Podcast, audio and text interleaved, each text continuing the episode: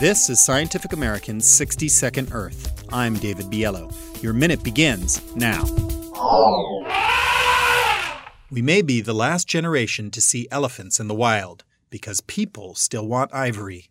Nearly two thirds of all forest elephants have been killed for their tusks in the last decade, some 60 elephants per day. At least 30,000 elephants of all three remaining species have died each year in recent years.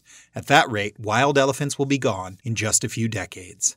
All so their modified incisors can be used as a raw material for art in Asia or the bows of string instruments in Europe. In fact, the continued demand, along with the dwindling numbers of elephants, have pushed up prices for ivory. The resulting sales of tusks feed terrorist groups, not the poor. These extremist poachers employ machine guns, night vision goggles, and even helicopters.